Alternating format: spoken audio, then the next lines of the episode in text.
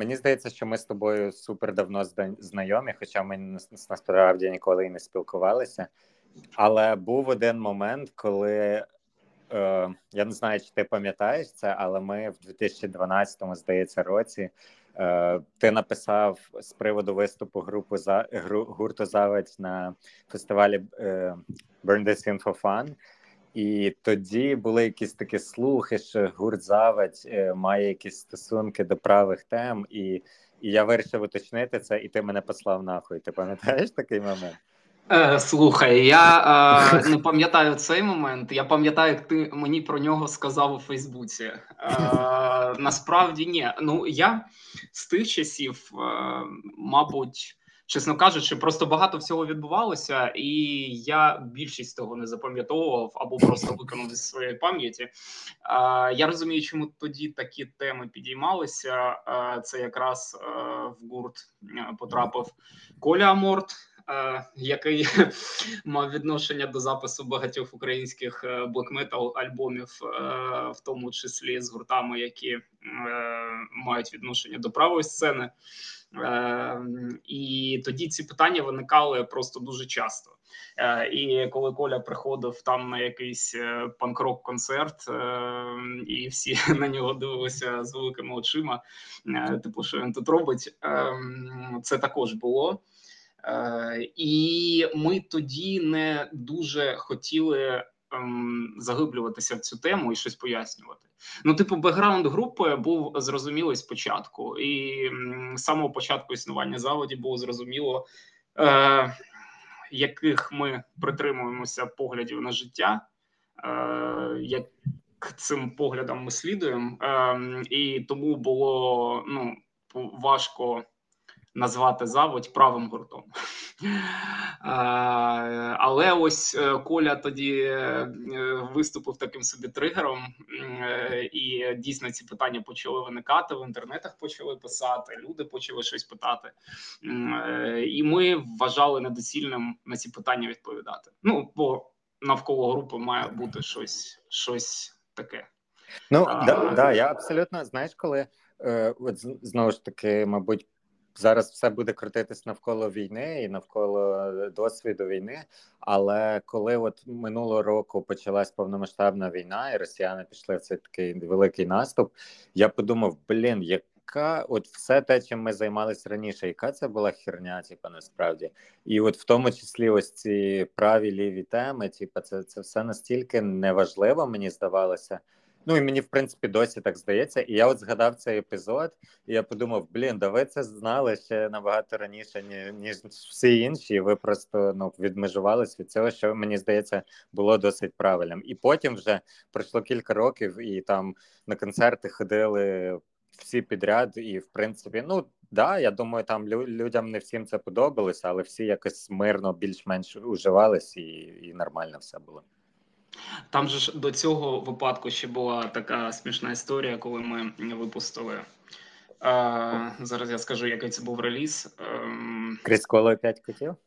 Ні, ні, ні, то було пізніше. Це а, був е, міні-альбом е, дав Колоча Дав'ями, і там була пісня Слався Русь. Угу. Здається, так було. Ну вона суто сатирична, і там в тексті це все зрозуміло. І цей реліз запостили як на якихось лівих порталах, і так і на правих порталах. І це було дуже смішно. І його потім здається видалили із одних порталів з інших. Тобто, Зважаючи на ось весь цей такий uh, back and forth у вашому Е, існуванні гурту і розповсюдження музики на оцих е, зважаючи на оце видаляння е, вас з різних платформ. Могло щось піти інакше, чи це нормально для вашого гурту, і не знаю, заважає це вам, чи чи навпаки, можливо, якось навіть допомагає?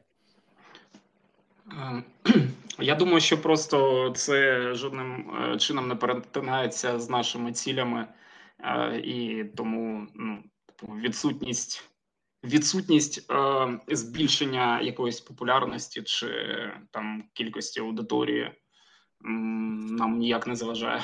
Угу.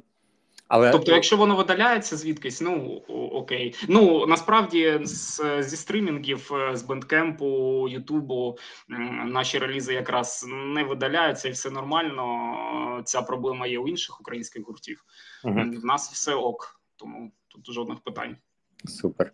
Тому е, я колись е, не колись, я не от буквально на днях читав інтерв'ю, яке ви колись давали е, неформату, і там ти говорив, що ви хочете стати заслуженими або народними артистами України.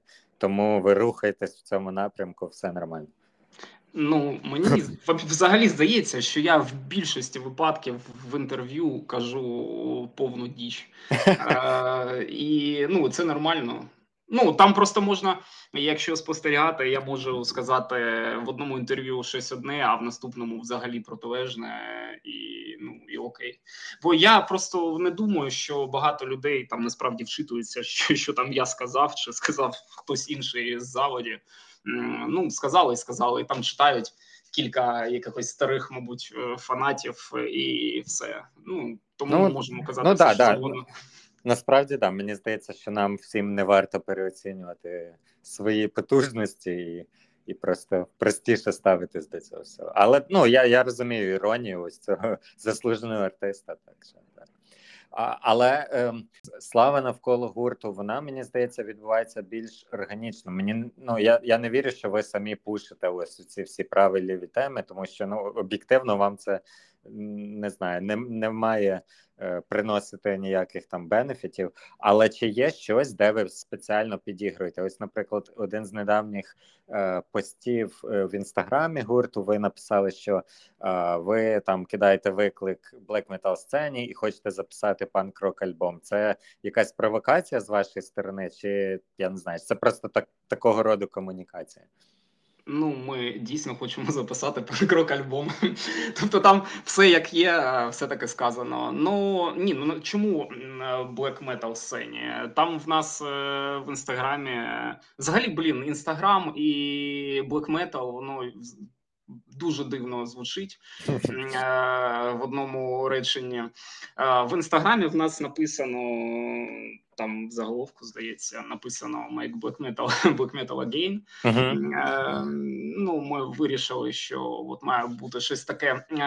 Бо зараз, ну насправді, як зараз стати популярним? Ну, Теж слово таке не дуже вдале блекметал блекметал гуртом. Я думаю, що це треба грати так званий Void Gaze, Е, ну, атмосфері uh-huh. якийсь там щось таке. Ну, щось, що може послухати людина, яка не слухає блек метал. Ну, бо воно гарно звучить, е, все. Е, ми ніколи не цікавились такими жанрами і ніколи не хотіли грати. І тому ми просто спробували Березоль зробити саме блекметалом, традиційним блекметалом. Нам сказали, що типу, ну це звичайний блекметал, але для заводі це не звичайний блекметал, якраз. Тобто для нас це був виклик свого роду. А, а наступний альбом ми хочемо. Ну, е, ми хочемо, я не знаю, що вийде взагалі. Е, ми хочемо зробити панк-рок альбомом е, і дивимося в бік е, в бік не політично, але музично, в бік анархопанку, в бік постпанку і блокметалу. Ну я думаю, ми це поєднати. Ну, якщо вдасться, буде круто. Не вдасться, будемо ще щось думати. Бо насправді і перед Березолю було Е, супер багато різних ідей, е, і зробити альбом театральної музики, е, і зробити ну все що завгодно. Але вийшло так. Подумаю, що вийде далі. Але це просто в пості констатація факту. Ну тобто, це наша ціль. Коли ти говориш про театральну музику, я не можу спитати про е, ось ваш новий альбом, який називається Березоль, і одразу перша асоціація виникає з театром Березіль. Е, Леся Курбаса, який якраз працював в Харкові. Ви задумувались ось про ці такі аналогії, чи це просто так органічно вийшло? Ну, ця аналогія і зумовила таку назву, uh-huh. власне кажучи, бо це був е, своєрідний культурний осередок український у Харкові, і ми, ми хочемо продовжувати традицію мистецтва, яке розвивалося у Харкові в Україні в ті роки пізніше. Ну і тому ми отак виріжемо. Оце насправді дуже дуже цікаво, тому що я пам'ятаю, я був двічі в Харкові, і один з разів, це, мабуть, якийсь 2018 рік, коли я був там востаннє. Е, нас хтось з місцевих е, знайомих завів на цвинтар, де похований е, вилетіло з голови. Хвильовий? Хвильовий, правильно. І і ми якось так. Ну, ми ми туди сходили, постояли на цій могилі і пішли потім в бар, який називався Курбас, якщо я не помиляюсь. І ось буквально на днях я згадав цю історію і думаю, е, дай я подивлюсь, чи цей бар досі існує. І на Google Maps або в принципі в Google майже немає е, ну ніяких слідів цього бару. І мені навіть здалося, що я вигадав цю історію, що цього бару ніколи не існувало. І я запитав знайомого з Харкова іншого знайомого. Кажу: слухай, у вас був колись бар Курбас? Чи це я вигадав цю історію? Але ну виявилося, що так він був, але там якась довга історія, куди цей бар зник і все таке. Ти був в цьому барі е, раніше? Ні, я просто взагалі не любитель відвідувати клуби, бари і будь-які такі місця, і досить довгий період свого життя. Я взагалі намагався мінімізувати контакти з іншими людьми е, із музичної сфери, і мені було так зручно насправді, і взагалі майже нікуди не ходив. Угу. Тому Але... ні. А От uh вибач щодо могили хвильового, вона ж я правда не знаю, це справжня могила чи ні. Е, ну вона знаходиться просто не зовсім на цвинтарі. Е, вона знаходиться у парку uh молодіжному, здається. Ну тобто, це парк біля спорткомплексу політеху, в якому я навчався, і ось там якраз. Могила хвильового знаходиться, але це не цвинтар. Там цвинтар через дорогу є. Але там, там, якщо я правильно пам'ятаю, там от кілька поховань. Там да, да, да. Там да, там да. не тільки е, хвильовий, там їх там, якщо далі пройти, там, наче колись було кладовище, uh але потім там зробили Стадіо. ну зараз. Там взагалі типу парк, і там є і я не знаю, правда, зараз воно вціліло чи ні, але там були баскетбольні площадки, зробили якийсь скейт-парк. Е, ну тобто там все так забудували. Це да, стандартна радянська історія. Така. А в Харкові ж взагалі, е, от ну багато парків е, в Харкові побудовані на цвинтарях. Ем, е, мій район, в якому я дитинство прожив, Холодна Гора називається, і там парк. Я не знаю, як він зараз називається. Як він називався, не буду казати. Е, В тому парку також був цвинтар, і Там, коли ми грали у футбол, е, то можна було легко легко потрапити ногою в яких ну, в якийсь камінь там чи щось таке, що збереглося ще з часів цвинтаря. Mm-hmm. Ну так, да, мені здається, це дуже така стандартна історія радянська забудовувати старі цвинтарі. Там в Житомирі також є кілька таких е, мікрорайонів, які побудовані на старих кладовищах, тому це стандартне. Але от е, повертаючись до хвильового березолі, і взагалі, ну от живучи в Харкові, люди. Е, я думаю, ну от зараз повер... є якесь таке повернення до своєї історії, але от раніше чи було якесь зацікавлення от в тебе або в твоїх знайомих от цієї історії? Тому що 100 років назад Харків то це ну буквально навіть не в межах України, а в межах е, Європи. Це було ну потужний культурний центр. Чи, Чи є ось це розуміння?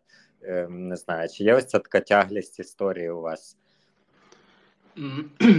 В мене, мабуть, зацікавленість е, в цьому питанні виникла е, десь на початку 10-х років. Е, якщо купнути більш давні часи, то, от, наприклад, якщо взяти школу, то в школі, коли вивчають там харківських поетів, наприклад, якихось, то це був тільки Чичибабін. Я не знаю, якийсь бісячий дуже поет, мені ніколи не подобався, і думаю, що зараз, би якби я його перечитав, мені б також не сподобалось. А от щодо хвильового, там всі, хто в будинку слова жив, е, я не пам'ятаю, щоб в школі в ті часи це взагалі вивчалося. Ну, може, там щось десь трошки е, і все. А от коли казали про Харків, то був Чичибабін. Угу. Все там ти заходиш в бібліотеку, стоять книжки Чичибабіна. Там ну це був ледь не єдиний поет, про якого казали. Все. Блін, я, якщо, якщо чесно, навіть не чув про такого. Ну, я думаю, ти нічого не втратив. Е, може, я звичайно помиляюсь. Може, якщо перечитати, там буде щось е, добре. Я чомусь думаю, що він російською мовою писав. Угу. Ну коротше, це такий персонаж. Я не знаю, чому саме він у вже, скажімо, не радянській Україні був таким прям обу. Але от якось так було. А всі інші поети, які працювали в Харкові, про тих чомусь нічого так особливо не казали. І навіть якщо подумати, що ну, типу, Чичибабін був Е, таким популярним, е, тому що досі зберігалися якісь е, радянські ці моменти у шкільній програмі. То, наприклад, при цьому нічого не казалось також про Хлєбнікова, який, хоч був руським поетом російським, але мешкав також деякий час в Харкові. Ось про нього також нічого не згадували. Може, просто вважалося, що це занадто експериментальна поезія. Якась крім того, що це абсолютний недогляд е, е, системи культури, міністерства культури. Чи мали би місцеві люди якось пушити це більше? Я знаю, от зараз я недавно слухав подкаст, що є люди, які там е, меценати викупили квартиру, в якій жив Шевельов в Харкові, і вони там роблять музей, вони е, якісь екскурсії проводять. В будинку слова? А, Ні, ні, це саме от е, якась окрема квартира, в якій жив е, Шевельов там 100 років тому. Чи не знаю, мабуть, я раніше. зараз просто чув про те, що на базі будинку слова все таки з'являється якийсь культурний простір, угу. бо насправді сам по собі цей будинок е, він ну з нього можна було б зробити прям чудовий якийсь музей. Е, зробити реконструкцію кімнат. Е, там є двір, в якому можна було якісь івенти проводити, але ж цей будинок повністю там викуплені квартири. Uh-huh. І якраз підіймалася ця тема, і мені розказали про те, що там все ж таки зараз є е, якісь моменти, що розвивається в цьому будинку якась культурна діяльність. Е, але я так розумію, що це, мабуть, почалося або розвинулося вже після початку повномасштабного вторгнення, і я вже не перебував у Харкові. Угу. Тому я не знаю. Але якщо там буду, то обов'язково гляну, зайду, подивлюсь, що там як. Зрозумів. А, За чим ти найбільше сумуєш у Харкові? Коли ти коли ти востаннє був у Харкові? А, я був у Харкові в грудні. Угу. Да, в грудні. А, і був там десь 7 годин. Uh-huh. Причому з'їздив по справах, е, буквально забіг додому і побіг е, назад е, до вокзалу. Я не знаю. Мені знаєш, якось може це так спрацював е, мій мозок. Е, в мене нема такого, що я дуже хочу повернутися зараз в Харків. Е, зараз в мене зовсім е, е, різна діяльність, не така, як була е, до вторгнення цього. Є цілі. Е, і я намагаюся ці е, цілі виконувати і не задумуюсь про те, що от що було б, якби я був у Харкові. Угу. Тому Коли... мені більш-менш легко, я можу сказати. Коли ти говориш про ось ці цілі, це ось чи може бути це волонтерська робота, чи це щось щось інше? А, Ну, це перш за все, да, волонтерська угу. робота. А ну, тобто, міг... в Харкові я б навряд міг е, цим займатися. Угу. Ти міг би розказати більше? От я не знаю, коли в який момент ти вирішив займатися волонтеркою, тому що ну я бачу, як багато ти робиш. Ну от е, стежачи за твоїми е, соцмережами. Е, мені здається, що ну я не знаю, знову ж таки, мабуть. Чи можливо ти не сам працюєш, але мені здається, що багато чого е, лягає от саме на твої плечі ну ти ти міг би розказати просто більш детально, чим ти займаєшся? Mm-hmm. Може, ми зберемо якісь додаткові гроші, якщо в тебе є якісь актуальні збори зараз? Е, Я можу сказати, мені здається, що я дуже мало роблю. Е, можна робити набагато більше. Е, Як це почалось? Ми коли сім'єю приїхали в Полтаву.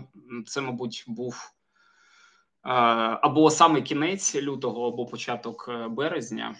Я той період часу також викреслив зі своєї голови. Uh-huh. Не пам'ятаю, як що відбувалось.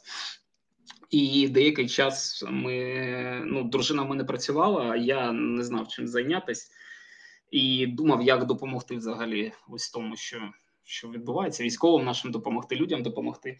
Е, І е, тоді я побачив пост е, Міші Кабанова. Ну, Він відомий багатьом по участі в гурті оркестр Че. От він також з Харкова приїхав в Полтаву і одразу тут почав волонтерити. Я з ним зв'язався, сказав, що може допомагати. Потім ми з ним ближче познайомилися, познайомилися з, з іншою командою. Е, нам виділили місце під базу волонтерську, в яку можна було щось привозити, і в цьому напрямку майже ну усе робить Міша. Е, тобто до нього приходять замовлення, що відправляти. Він е, збирає більшу частину грошей. Він їздить, все купляє. Я там тільки іноді допомагаю. А зараз ну зараз насправді дуже мало допомагаю. Е, бо був період, коли ми навіть е, робили, нам дали покористуватись цехом, і ми там робили пічки буржуйки деякий час з розібраного гаражу. Е, і а потім ми трошки розійшлись. Міша займався своїми бригадами. А в мене з'являлись свої бригади, яким я допомагаю. І зараз в одній бригаді Е, ми купили тепловізор. Потім зараз от вони чекають, вже наче полагодили е, їм бус поїде, е, і будемо вже далі дивитися, що їм треба. І тут ти кажеш просто про які є нагальні збори. Насправді, от в нашому випадку, це не зовсім так працює. Коли, скажімо так, нам можуть присилати запити якісь. Е, і їх треба покрити дуже швидко. Тому нам краще не збирати донати на щось конкретне, але і так іноді доводиться робити. А нам краще збирати е, весь час якісь невеликі донати, щоб були гроші, щоб одразу купити і відправити щось. Е, тобто, це може бути одяг, якийсь військовий теплий, там балаклави, якісь теплі рукавиці, шкарпетки. А може бути щось дуже часто питаю для автомобілів, якісь запчастини. Це прям стабільно. Е, і тому от у нас цей процес збору він постійний. Мені деякі знайомі просто кидають якусь суму там раз в місяць. Е, Я знаю, що вона є в мене. Я можу одразу за неї щось купити і відправити. А, Бували такі якісь запити, про які ти думав: oh my god, типу, я я не знаю, як це зробити. Чи завжди це посильні запити, які можна зробити? Е, ну в мене не було такого, що треба щось дістати, чого ніде нема. Uh-huh. Але я думав, що буде важко на бус е, зібрати. Е, бо початкова сума, яку я збирався е, збирати на нього, вона була вдвічі більшою, ніж е, ту, за яку вдалося знайти бус, який підійшов для виконання потреб військових. Тобто я спочатку думав, що це буде там якась сума колосальна, і яку я ніколи не зберу. Е, потім, от добре, що так вийшло. Я в принципі досить швидко, там днів за 10, мабуть, зібрав на той бус.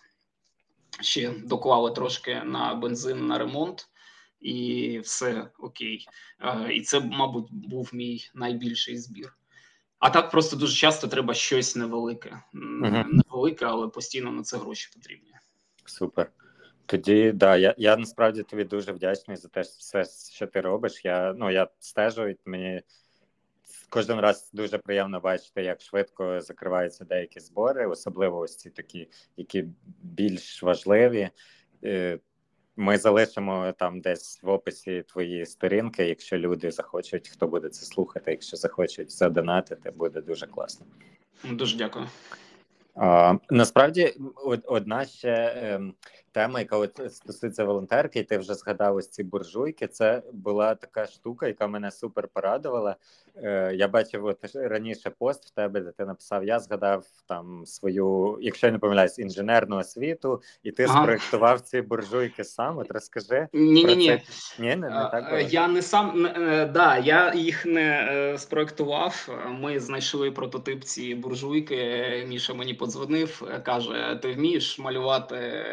Ну, ці креслення. Угу. Я кажу: ну як вмію? Я інженер системної аналітики, я ніколи не працював, і в мене було колись креслення в університеті. І кажу: ну давай спробуємо. Е, Приїхав е, на звичайному білому папері, перемальовував е, ці буржуйки з замірами з усіма. Ну і наче нормально. Я потім ще перемальовував один раз на більш великий лист паперу, бо з того незручно було дивитися, що і як. Коротше, ну от так. Е, насправді там нічого такого важкого не було. Але потім я не пам'ятаю хто мені ну коротше, мені написала якась незнайома людина і каже: Мені сказали, що ви вмієте схеми малювати, а можете мені отаку деталь змалювати, і прислала е, якусь штуку з я не знаю, що це з якоїсь гвинтівки чи ж з якогось пістолету. Там якась нереальна деталь була. Е, ну я їй сказав, що вибачте, ну типу я насправді ну не вмію такі схеми малювати, бо ну це буржуйка, це не отака запчастина. Якась ну, так. хтось порекомендував, сказав, що то він може намалювати. Але скільки ви зробили цих буржуйок? Це був якийсь такий виробничий масштаби чи одиничні? Одинична історія. Це був історія була довга, бо робилася воно повільно. Але буржуйок там я не пам'ятаю, Міша рахував там більше десятку точно їх було. Uh-huh. Там скількись е, в нас просто був гараж. І треба було з цього гаражу зробити ці буржуйки. Е, там просто основна проблема була в тому, що ну я займався виключно зачисткою металу від фарби. І оце був супер довгий процес. Uh-huh. Бо ну воно прям там е, просто вже е, шарів фарби була була така кількість. Ну що щоб їх зняти, треба було там сидіти дуже довго. А варилися вони трошки, мабуть, швидше ніж я зачищав метал. Ну да, так так буває часто.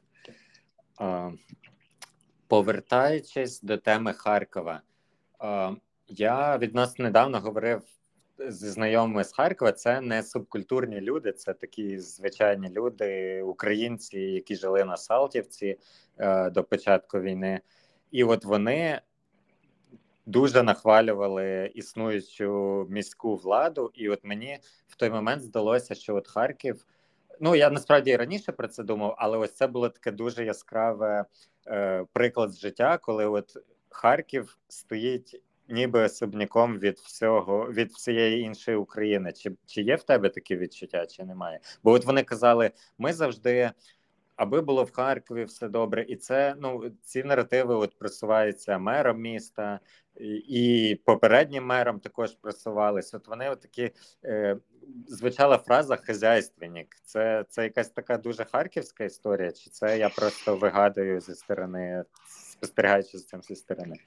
Ну тобто, тебе дивувало, що в Харкові е, кажуть гарно про мерів, а в інших містах не кажуть. А, Ні, ні, це не обов'язково про мерів. От сама риторика, що в нас було все добре, а те, що у вас нас не зовсім стосується. Що можливо зов... не зовсім погано, але от в контексті цієї великої війни, ну ти слухаєш, і ти думаєш, це якийсь знаєш такий.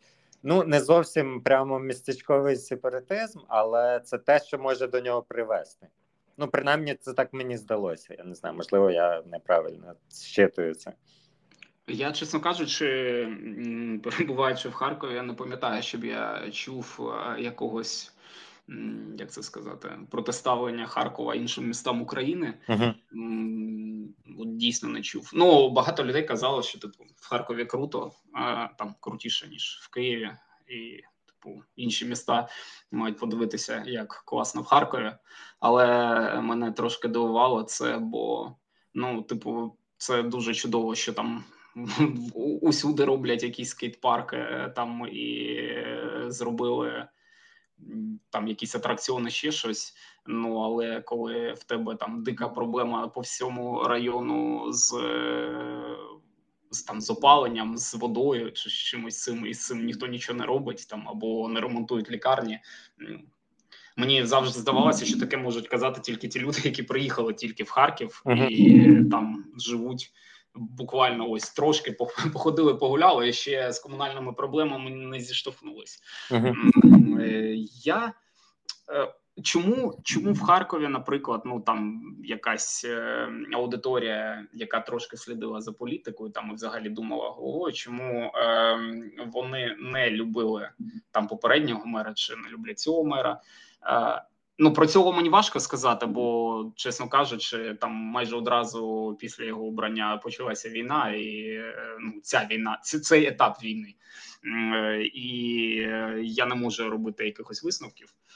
Але ось якщо брати попереднього, то всім було зрозуміло, що е, те, що купляється в місті, ось там які якісь парки чи щось таке інше, це е, невеликий відсоток того, що кладеться в карман безпосередньо меру там і його оточенню. Багато людей просто закривало на це очі, бо просто е, Харків, наприклад, в 90-х там чи в нульових е, це було досить аморфне місто, де ну, типу, наче ніхто там нічого не не грабував особливо, але нічого і не робилось. Е, і в якийсь момент просто люди вирішили, що краще хай грабують більше, але і роблять більше. Ну от якось так. Uh-huh. Хоча насправді я так думаю, що після 2014 року, коли відбулася ця децентралізація, і коли в містах більше грошей стало залишатись, що просто ну в Харкові дійсно досить багато грошей, е, за рахунок яких місто може розвиватись. Uh-huh. Зрозуміло в 2019 році. В тому самому інтерв'ю формату ти сказав, що Харків це місто, в якому зароджувалася і вмирала українська культура.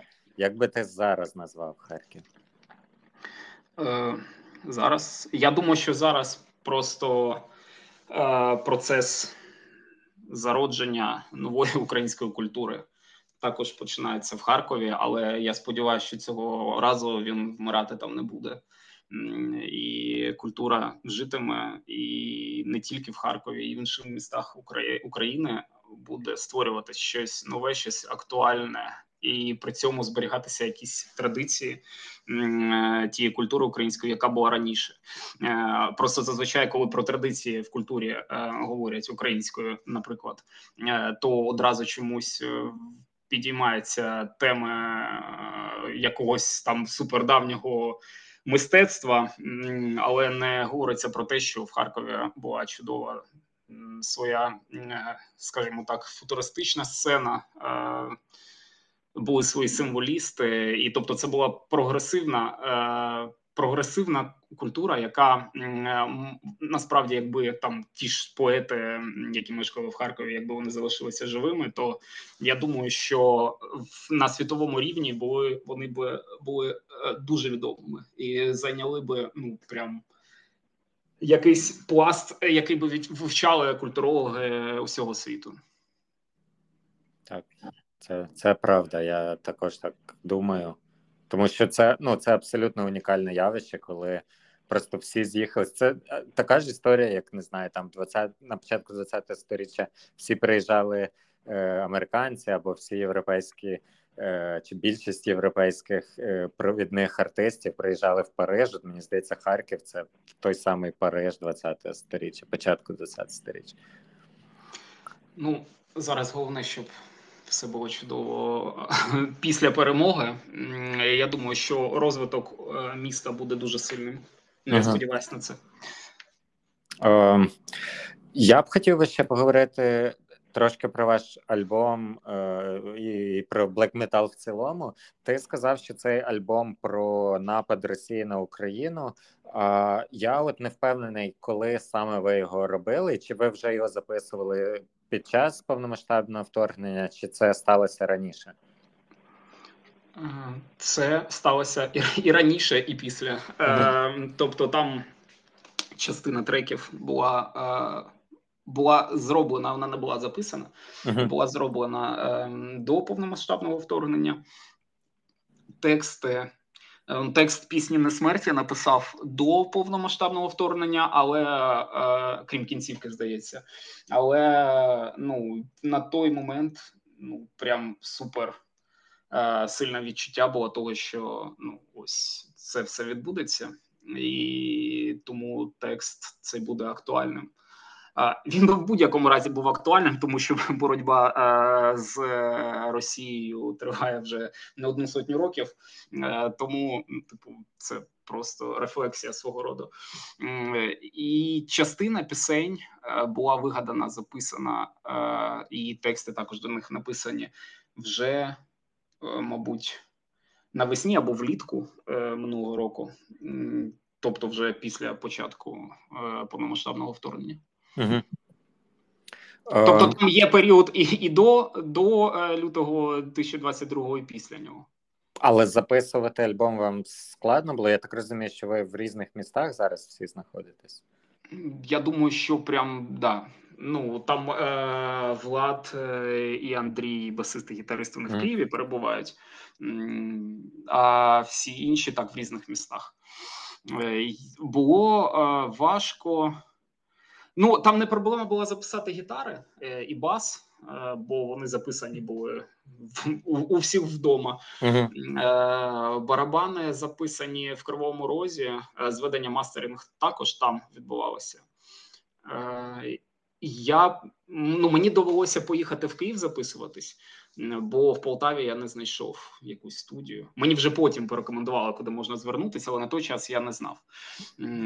І я записувався в Києві у притонів. Ну і мені здається, там все чудово вийшло. Я коли слухав цей альбом, я е, прослідкував. Я взагалі насправді дуже люблю тексти, можливо, через те, що я сам пишу тексти. І перше, на що я звертаю увагу в будь-якій музиці, це насправді тексти. Тому що не знаю, ну це взагалі панк-рок історія, мені здається, це. Панк-рок це більше ніж музика, і все таке. І коли я читав, е, слухав альбом Березоль разом з текстами, е, я побачив такий е, тренд в тому, що в кожній пісні йде мова про смерть, що, мабуть, дуже логічно враховуючи жанр, але є також буквально в кожній пісні є згадки про народження. От трансгенезис, згадка матері і діти. Е, Твої безодні час поглинути весь світ це діти і батько. Потім е, лоно, якесь там лоно. Я зараз в мене просто не весь текст, але в мене є такі окремі. Я просто тексти сам не пам'ятаю. Ну я тебе да, мене, мене просто я, я, про що. Да, да. Я виписав ось ці образи.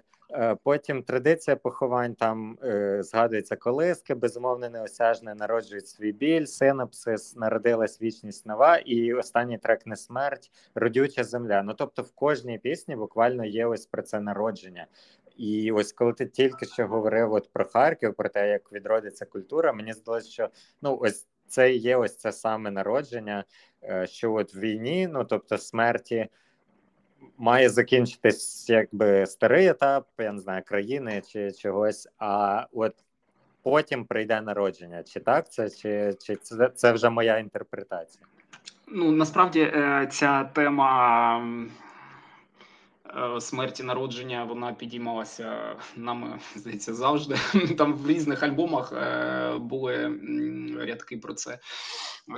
І Знаєш, тут Важко сказати. Просто е, коли я пишу, в мене є така проблема. Я дуже часто, якщо я пишу щось довго, е, якщо багато часу є, е, то я переписую тексти.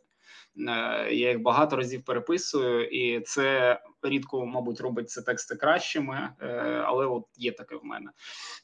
І тут, в принципі, пощастило, бо я здається, один текст взагалі перед записом написав, і декілька так незадовго до запису. Мабуть, коли я переписую тексти і думаю про те, щоб альбом звучав цілісно, я намагаюся зробити якісь зациклення, от не всередині треку, а по всьому альбому. І тому іноді замінюю навіть якісь рядки, щоб вони в контексті всього альбому звучали, робили ну якусь відчуття єдності. Е, там не тільки ця тема підіймається, там здається, я ще в принципі і кольори е, постійно назви кольорів використовував е, після того, як почитав гейма в перекладі українському і опис його творчості.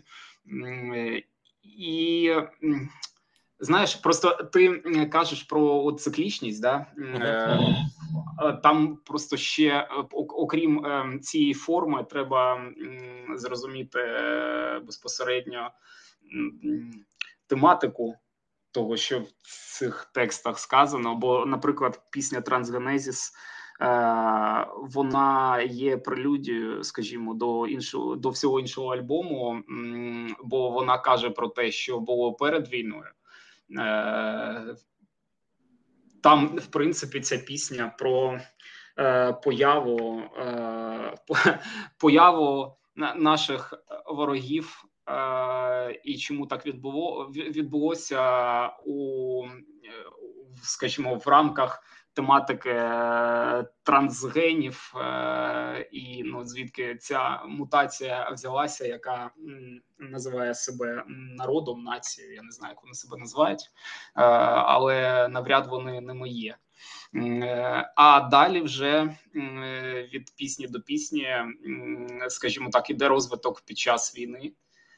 Е, ну і завершується нашою перемогою. Е, і дійсно так я сподіваюся, що там якраз буде відродження, е, але відродження вже з розумінням, відчуттям того, що нам кацапи не друзі, не брати, і ну з ними ніякого до них ніякого відношення ми не будемо мати надалі. Угу. А взагалі, от я бачив е, знову ж таки один з постів в інстаграмі, і здається, був схожий пост е, в Фейсбуці в тебе про ось власне пісню Трансгенезіс. І в цьому пості ти казав, що ви будете розповідати більше про інші пісні. Здається, інших постів не було поки що. Але як тобі, як артисту, здається, ти маєш пояснювати додатковий контекст? Не знаю, контекст і значення, те, що ти вкладав, чи ти чи артист е, має дати волю слухачеві і е, дозволити будь-які інтерпретації. Е, Ну там було ще про другу пісню, і mm. потім я забув на це просто. Ну бо я не впевнений, що воно прям цікаво комусь. Зараз Насправді це дуже цікаво, як мінімум, мені. Я вважаю, що артист нічого не має робити, е, тільки робити мистецтво якесь. Е, і цікаво, коли він його робить, не пояснюючи, що і як, бо має е, має бути все місце для власних інтерпретацій того, що артист намагався сказати.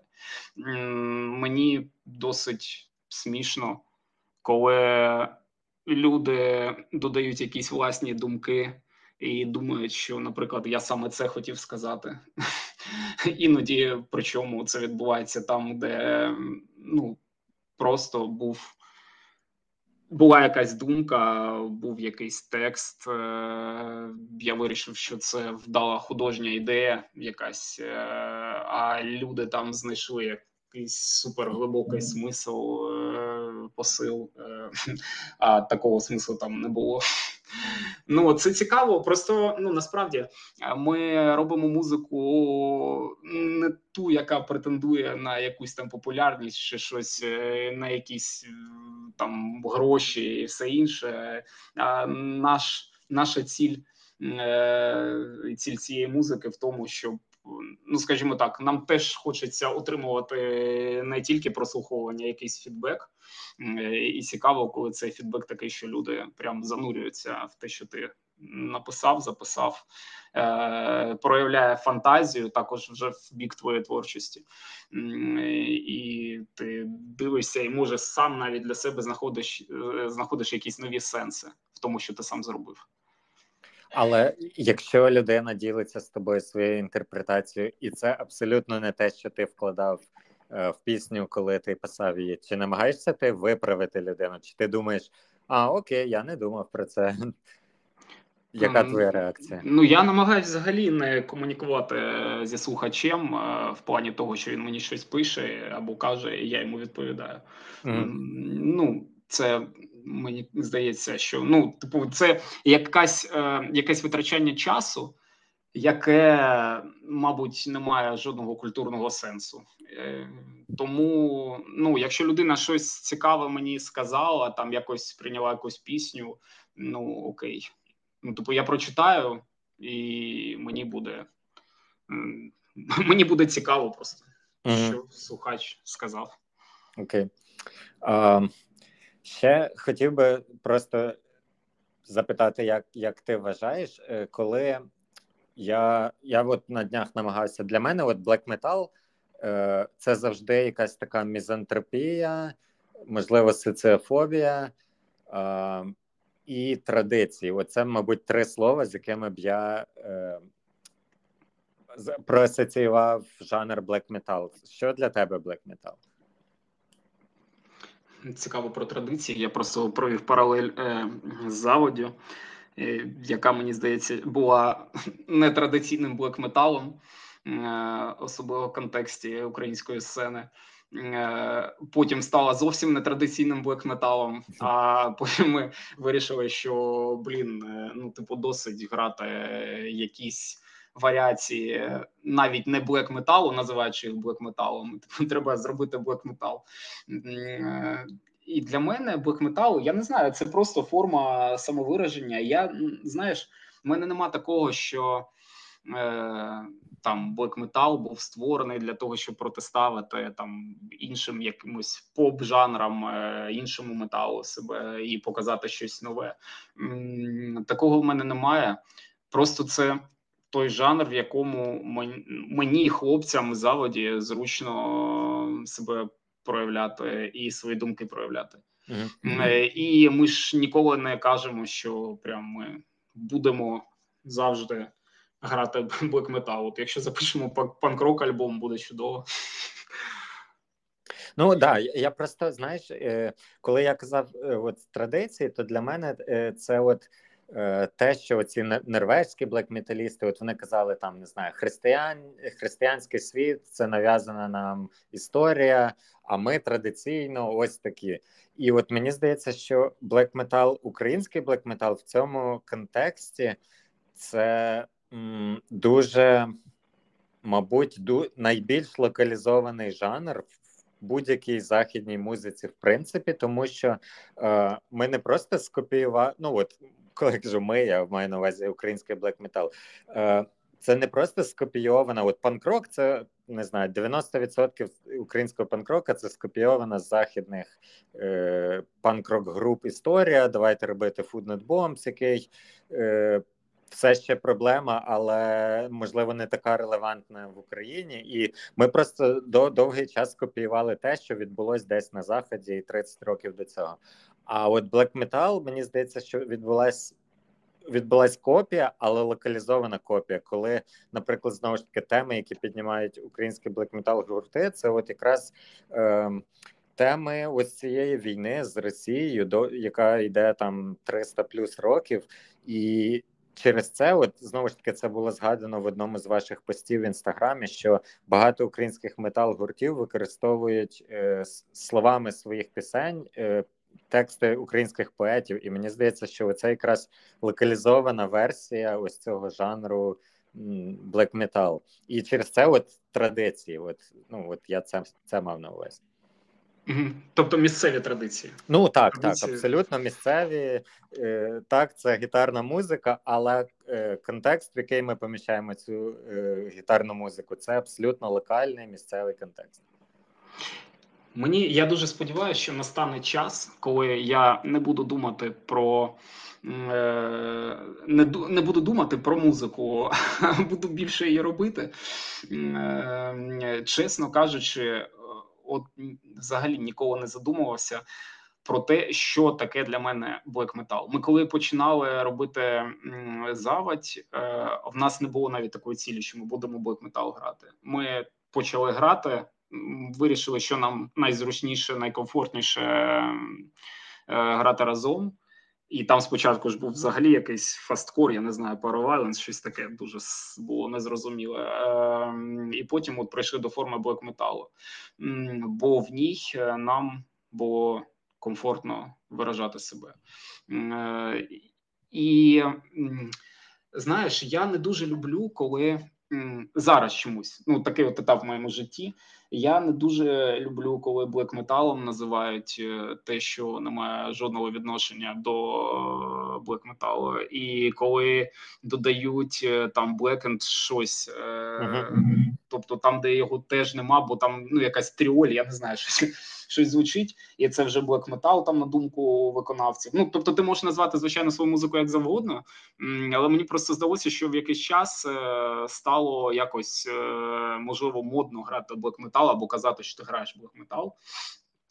І це мені не дуже зрозуміло і не дуже мені подобається.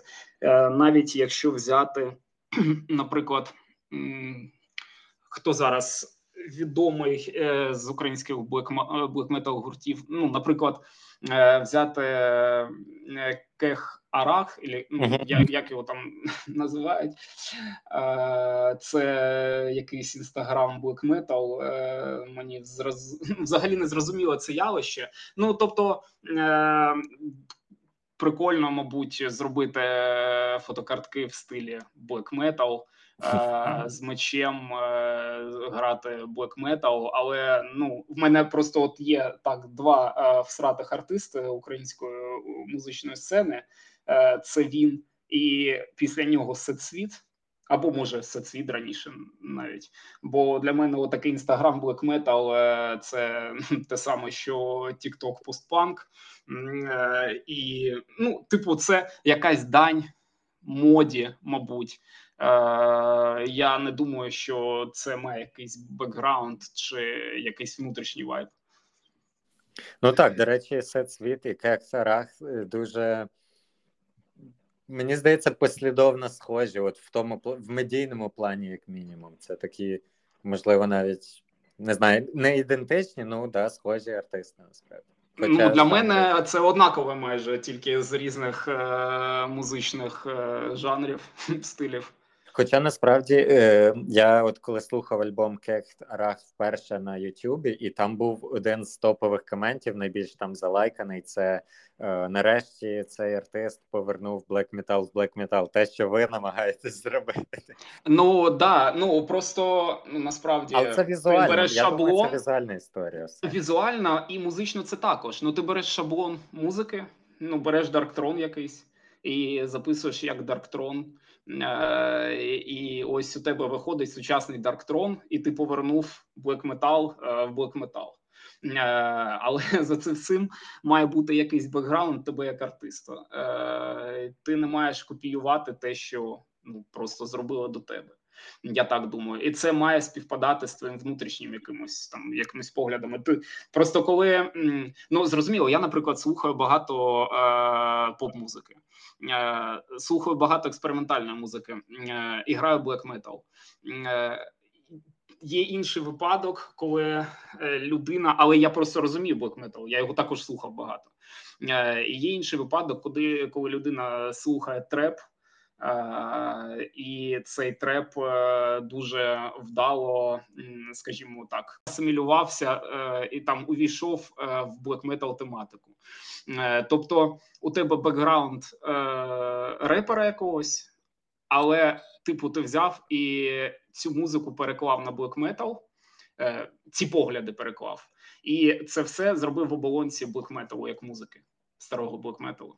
Оскільки я з Житомира, це це остання моя ремарка і останнє питання про Black Metal. Житомир, подібно до Харкова, має от свою таку довгу історію з Black Metal. Хоча в Житомирі це здається завжди було три людини, які робили ось ці гурти, там Люцифугум або Лютомисл.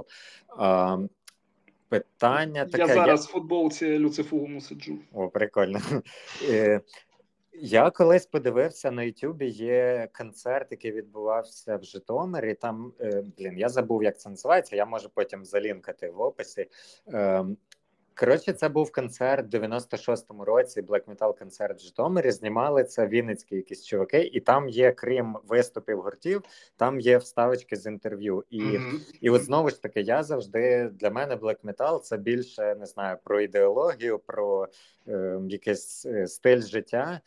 І коли я бачу, як ці чуваки такі, ну то той час, мабуть, я не знаю, 20 плюс-мінус річні, е, розказують не про ідеологію. Для них це просто знову ж таки форма, музичний жанр, і вони розказують просто якісь такі буденні історії, як для них там важлива музика. Хоча, ну знову ж таки, це ну це те, як я вибудовував знаєш, ось цю історію в своїй голові. Для мене я просто пам'ятаю Люцифугом. Для мене це от кліп, де вони е, цвяхи забивають в двері церкви, і от для мене ось цей образ. Але коли я бачу 20-річного чувака з цього гурту, який розповідає, типу, а ми там не знаю, п'ємо пиво і граємо музику.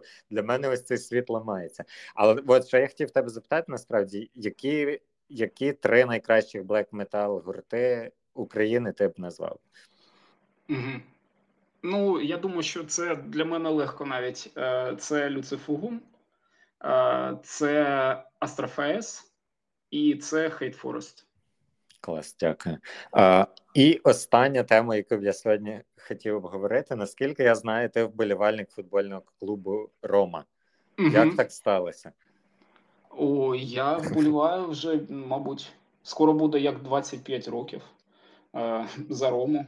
Е, ще знаєш, е, в школі у нас так десь, мабуть, класі, от п'ятому, четвертий ми пропускали, і в п'ятому класі стало модно е, ходити на футбольну секцію і вболівати за mm-hmm. якийсь клуб. Я тоді почав. Я, мабуть, один одним з останніх з класу пішов у дюш, записався на футбол, але почав купляти ці газети футбол. Тоді ще газета була, ну, навіть не журнал. І там був якийсь випуск про Рому. І я так дуже зацікавився. А що в мене до цього були наклейки? Там був е, кафу у футболці Роми. Я потім цю тему якось почав вивчати, і чомусь тоді ж всі дивилися серію А. Угу. І це вже Шевченко, мабуть, грав там. Ні, мабуть, ні. Ні, ні, ні, це ще до Шевченка було. Це був десь 99-й, 98-й, може рік. uh І е, у нас в класі чомусь всі стали обирати, за який італійський клуб вони будуть болювати. Е, і там знайшли, знайшовся у нас фанат Інтеру, Мілану, Ювентусу. І я тоді одразу сказав, що я буду за Рому вболівати. І мені більш за все всім тоді подобався Франческо Тотті. А я, от першим футболістом, який мені прям дуже сподобався у футболці Роми, це був Вінченцо Монтело. Uh-huh. І це був мій улюблений футболіст того часу. Тобто я прям дуже фанатів. Він чудово грав, і особливо коли він там забив 4 4 м'ячі Лаціо. Думав, клас, взагалі супер. Блін, мені... І з того часу я ось цікавлюсь футболом дійсно, і в принципі матчі Роми я не пропускаю.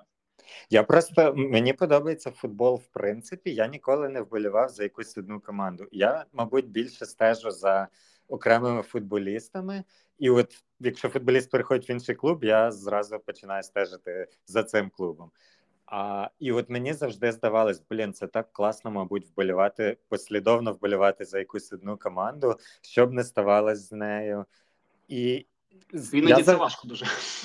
Ну я я впевнений, що це важко. Особливо, от я хотів сказати, що якщо ти живеш в місті, де є стабільна футбольна команда, це, мабуть, не так важко. А будучи в Харкові вболівати за Рому, мабуть, це якось складніше. А в Харкові насправді, е, от людина, яка створювала якийсь там перший паблік Роми, е, це тоді ще тоді вважалася територія СНД бо там були якісь е, кацапи, білоруси були там все. Е, він був із Харкова якраз. Угу. Хоча Але... в Харкові більшість людей за Лаціо, здається, вболівало, і тоді ще була е, фанатське було фанатське групування металісту СС Лаціо. Блін, клас. Да. А, але ти ж ходив на якийсь матч, здається, з Шахтарем вони грали, так? Як колись ще ще раніше я бачив, е, ну от саме в Харкові був матч, Рома, ну, мабуть, е, Шахтарем. Шахтарем, і потім ще і ще раз вони грали е, в Україні в Запоріжжі. Mm-hmm. Ми їздили з мене возив один з фанатів Роми на той матч. Але як це відбувається? Коли ти йдеш і підтримуєш Ну тому що в Україні мені здається, коли будь-яка українська команда грає з будь-якою закордонною командою, прийнято е, вболівати за українську команду, навіть якщо ти mm-hmm. там не її фанат. Mm-hmm. Чи дивляться на тебе якось косо? Типу, ти що? Чому ти вболіваєш да. за Рому? зараз? В Харкові це дуже дивно було на тому матчі, е, і якось ну незрозуміло, бо ти не можеш купити квитки в фан-сектор Роми. Uh-huh. І е, довелося купляти в звичайний е, сектор, але я був ще з сином. Ми вдвох дивились. Ну я радів за Рому, все ну ніхто мені нічого не сказав, але це було досить дивно. А от коли ми їздили в Запоріжжя, ми одразу з місцевим фан-клубом домовилися, в який сектор ми купляємо квитки. Е, і ми сиділи всі разом. Майже і там ті люди, які потрапили навпаки, вболівальники там українського клубу. Вони ще один одного перепитували. а Ми типу точно туди потрапили. Ми точно туди вболіваємо. А там ну дійсно нас досить багато було. Клас. А в Італію ти їздив колись в Рим? Ні. Ні. Ні, ні, е, дуже хочу. Я сподіваюся, що після перемоги обов'язково я поставив е, для себе ціль. Я сподіваюся, що Рома побудує новий стадіон. Угу. І я дуже хочу на перший матч е, на новому стадіоні е, поїхати. Клас. Ну, да, я, Я думаю, що це може бути в кращому випадку десь через 4 роки, е, і вдасться поїхати. Супер. Як тобі е, Маурінья, тренер? Е, Мені нормально. Мені нормально. Насправді е, там гра грою іноді така собі, а от результат в принципі є. Ну Е, так, да, цього року, от прямо зараз, мені здається, все не так погано. Але можливо через те, що в інших все погано. Е, Можливо, і в інших все погано, але я все ж таки так не дуже вважаю. В Мілану почалося все погано після камбеку Роми е, матчі на Сан-Сіро, е, коли Рома забула два м'ячі на останніх хвилинах. Мені здається, просто що характер у команди є. Іноді витягуються матчі, в яких ну, починається все погано, але потім все нормально. Але Проблема в тому, що просто гра команди залежить від там кількох гравців, е, і коли цих гравців немає, команда грає досить так, так собі. Але результат є. Результат є, і я сподіваюся, що цього сезону, хоча б нарешті, потрапить Рома в четвірку і буде грати в лізі чемпіонів. Ну так, да. схоже, що все до цього йде. Сподіваюсь, сподіваюсь. Супер. Я дуже дякую тобі за твій час, за все, що ти робиш для волонтерства, для ЗСУ. Це дуже цінно. Просто не знаю, низький уклін тобі за це все. Та насправді мені нічого дякувати. Я тобі дякую за розмову і дякую якраз ЗСУ за те, що ця розмова змогла відбутись. Е, Ось кому дійсно треба дякувати.